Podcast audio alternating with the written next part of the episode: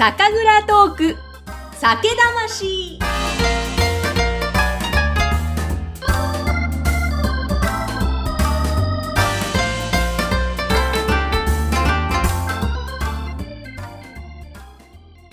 こんにちは、酒魂の山口智子です。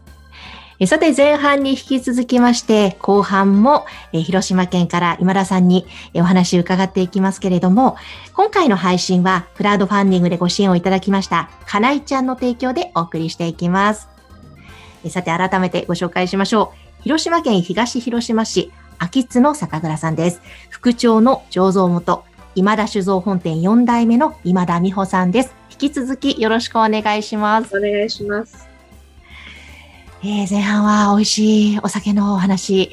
えーそして秋津の街のね、歴史などのお話たっぷり伺いました。で、後半はですね、ぜひちょっと今田美穂さんという、えーこの人物についてうんいろいろと興味がありますので、伺っていっていいでしょうか？はい。はい。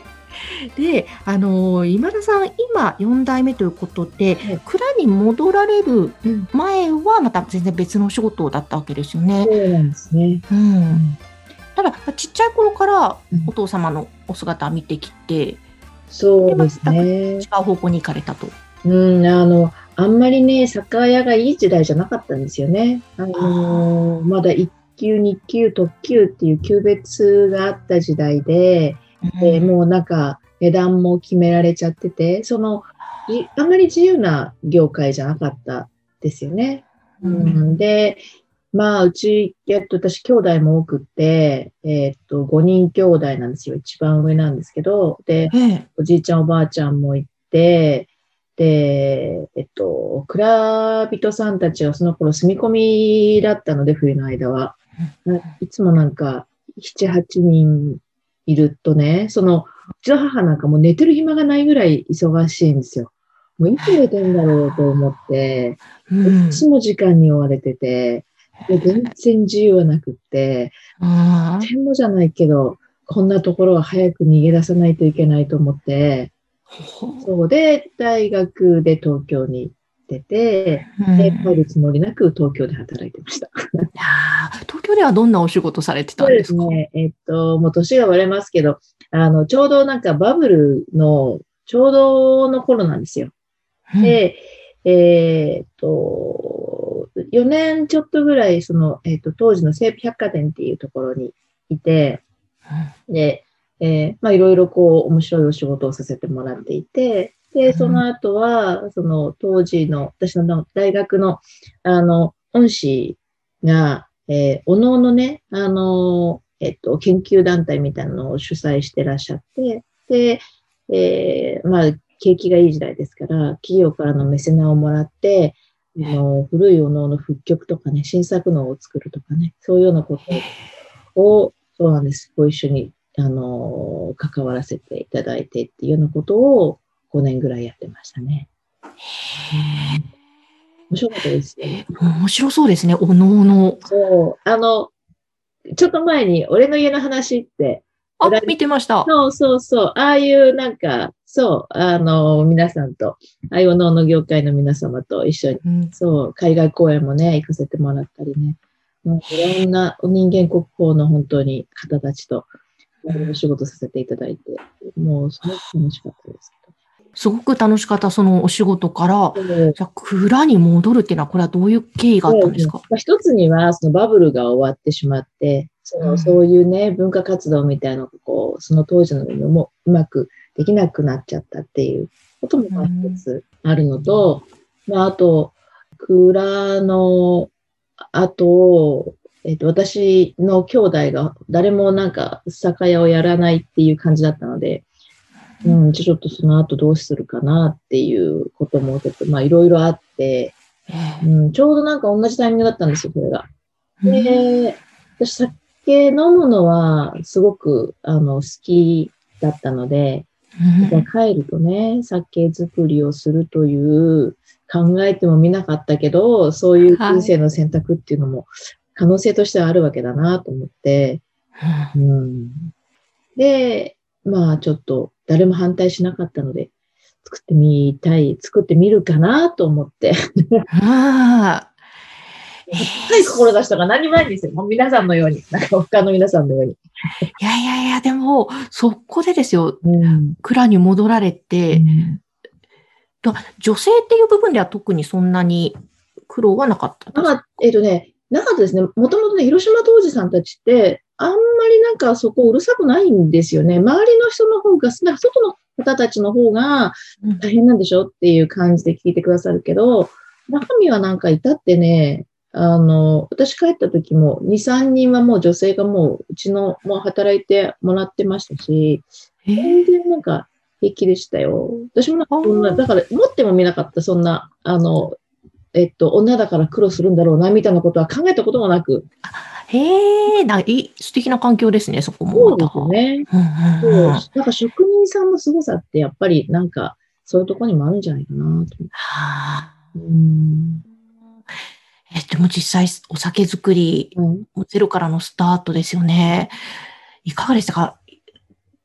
まあ、あれですよね。その、まあ、ちゃんとね、できるようになるまではうん大変ですよ、やっぱり。人に迷惑もかけるし、あの、心配もかけるし、15年以上は大変ですね。た大変。ううんん。でもそういう中でも前職とは全く違う環境の中でですけど、はい今のお酒作りの中ではここがやっぱり面白いなとか醍醐味だなって思ってらっしゃるところってどんなとこですか？いや、それはですね、なんかね、結構ね、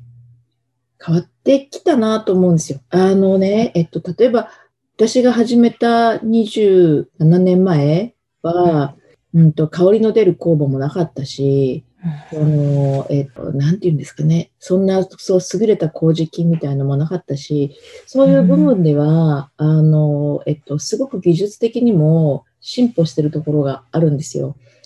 だから、えっと、昔はその当時さんの職人芸でないとやれなかったことが、今はもうちょっと簡単に麹菌を使うとか、えっと、酵母を変えるとかっていうところで実現できてしまうところもあるんですよね。だからなんか、あの、ここここっていうのってもちろんなんか醸造工程の中としてはあるんですけど、うんでも、なんか、毎年、なんかね、割とね、あの、難しさって変わるなっていう。だからキリだからキリがないのかなっていう、うん、感じ。うん、例えばもうちょちょっと前だったら、やっぱりなんか麹作りですねとか、虫ですねとか、いう感じのことを言ってたと思うんですけど、今なんかそれよりも、とじゃあ例えば、蔵でこういう味のお酒を作る理由って何ですかとか、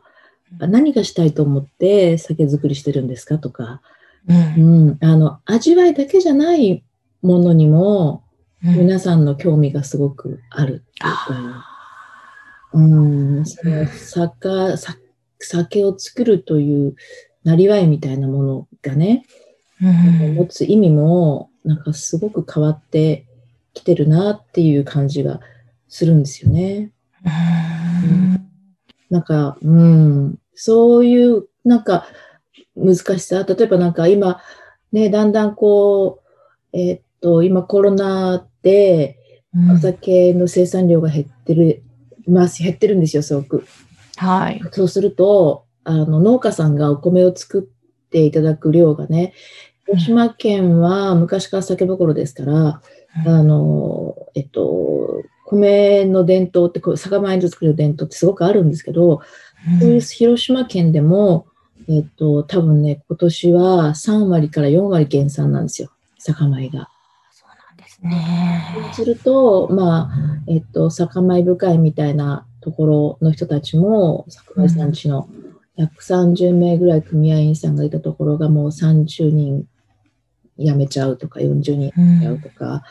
で、まあ来年はちゃんと作れるんじゃないかなと思ってたけど、こんな風になんか長引いてしまうと、来年もまた生産調整せざるを得ないなとかって思うと、なんか、その、米作りは農家さんに任せてればいいいいと思っていたところが、うん。広島そういう恵まれてた広島県でさえ、なんかもうそういう風には思ったままでいいのかなっていう、もうちょっとなんか、ね、酒米のところから関わっていかないと、酒造りって守れないかもしれないなとか、じゃ例えばなんか、あの、蔵の建物一つにしても、うん、もう職人さんもいなくなっちゃうし、建て替えるべきか、その保存するべきかみたいなね、ええ。う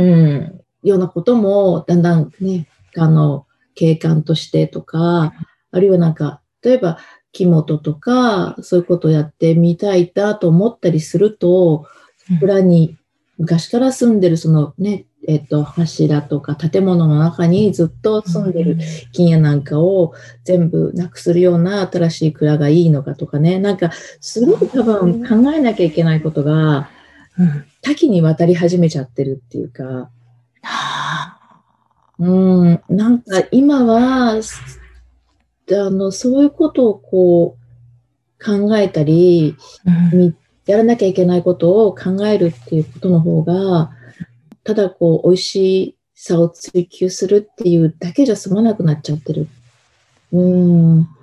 そうか、特に本当この去年、うん、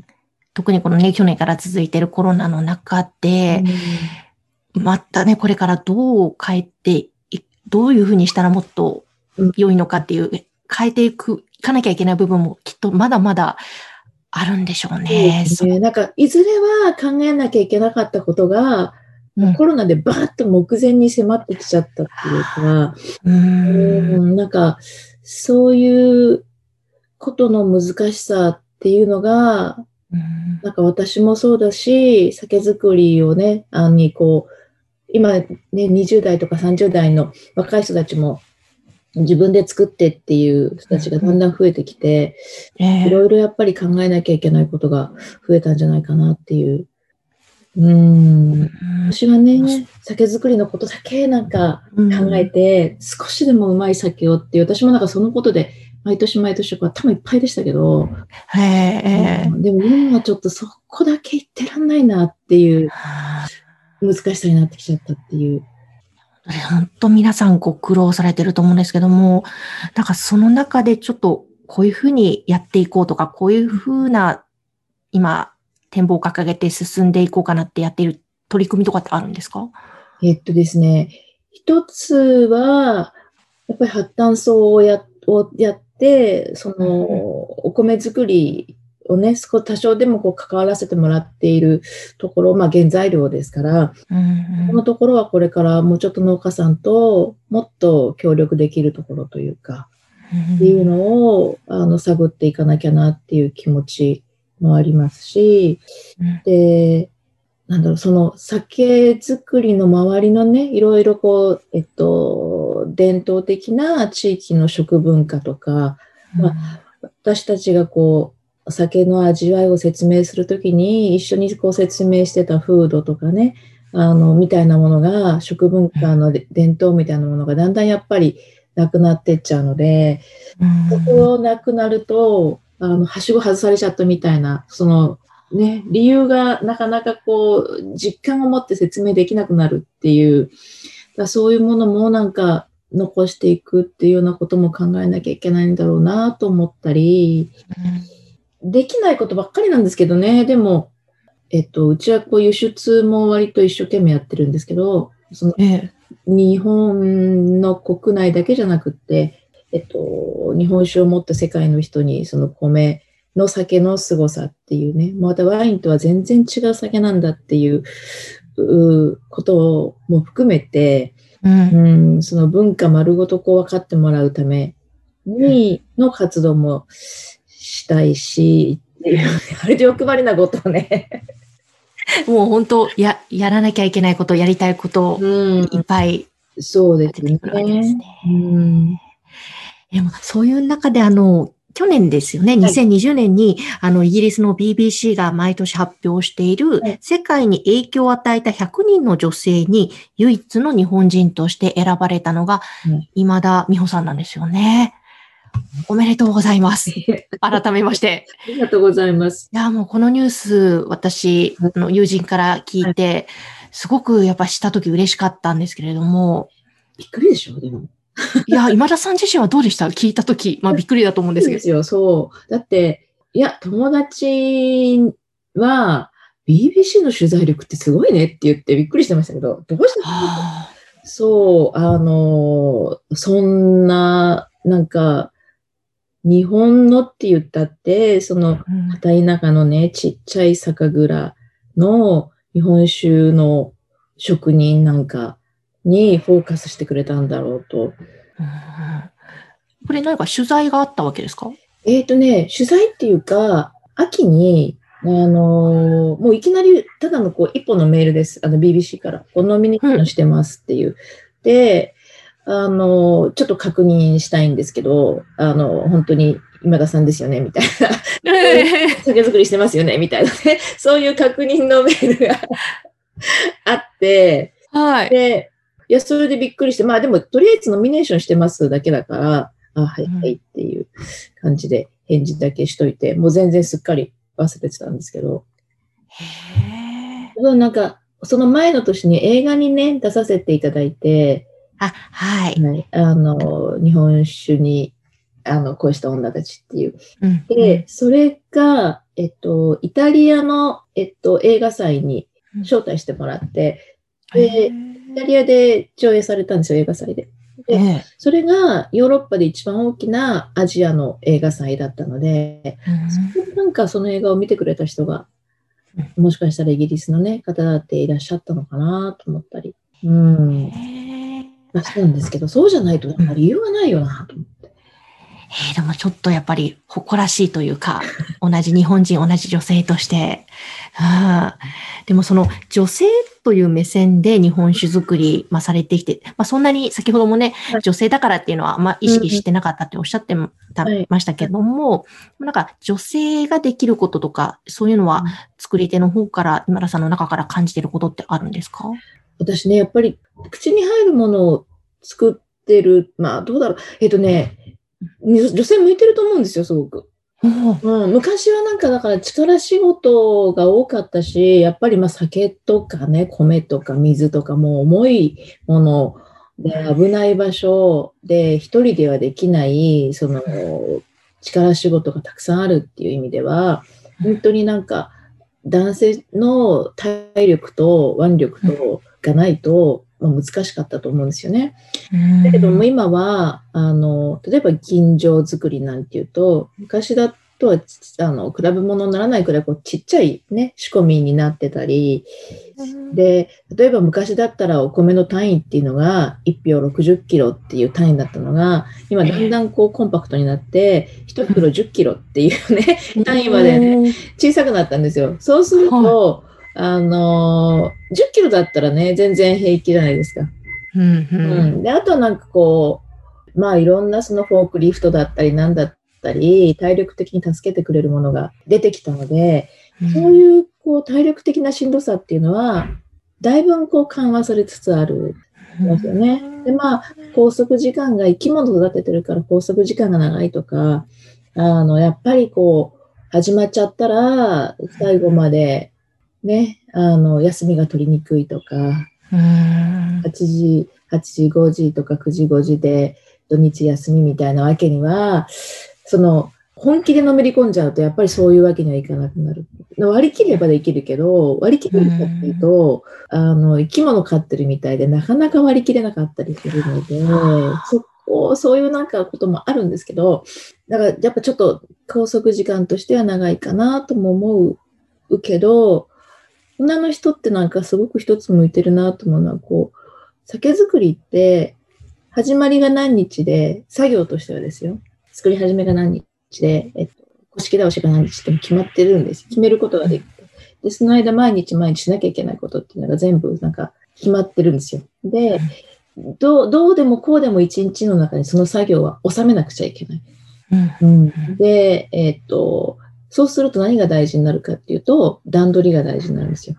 スタッフの配置だとか、あの、それを、この作業をする時間だとか、で、そういう段取りを組むっていうことは、私は男の人より女の人の方が向いてると思います。はるかに向いてるんじゃないかなと。へ常にそう考えてるでしょ？なんか、あの、えっ、ー、と、朝ごはんを食べさせる誰か子供たちにご飯を食べさせて、自分が会社行って帰ってきてとかっていう、その24時間の使い方をずっとこう、毎日シミュレーションしながら、この時間にあれやってこれやってとか、いっぱい考えてるじゃないですか。考えてますね。で、えっと、そういう訓練ってすごく役に立つ気がする。へー。そうしないとだって一日回っていかないですもんね。できなかったから明日にするよっていうわけにはいかないわけだから、終わらせないと、生き物だから終わらせないといけないので、だからそれをどうやってこう、半年なら半年の間、みんなが病気しないようにスタッフのことも見ながら仕事も進めないといけないし、っていうのってすごく向いてると思いませんか、女性に。確かになんか言われてみて、うん、あ、そういえば段取りっていう意味では女性は本当にね、また、あの、独身でもそうだし、うん、結婚してもそうだけども、何かこう朝から夜まで結構いろいろ自分の中で組み立てて考える癖がついてる人が多いのかなと思うので、うん、あ、そっか、それがそういうふうに日本酒作りにはかなり適した中で。向いてると思うんですよね。えー、なんか、もっともっと増えてほしいですよね。もう今もすごく増えてる印象はあるんですけど、まだまだなんですかね。うん、まだまだなんか、そうですよね。増えてない、増え、増えて、もっと増えていいな、のになと思うんですよ。うん、女性の倉本さんとか、まあ、当時さんって、大体今何人ぐらいいるんですか、うん、ね、四五十って感じじゃないかな、当時のこととか合わせて。そっか。ね、だって蔵の数は1000ぐらいはあるわけですもんね。うん、そっか、本当だ。もっと、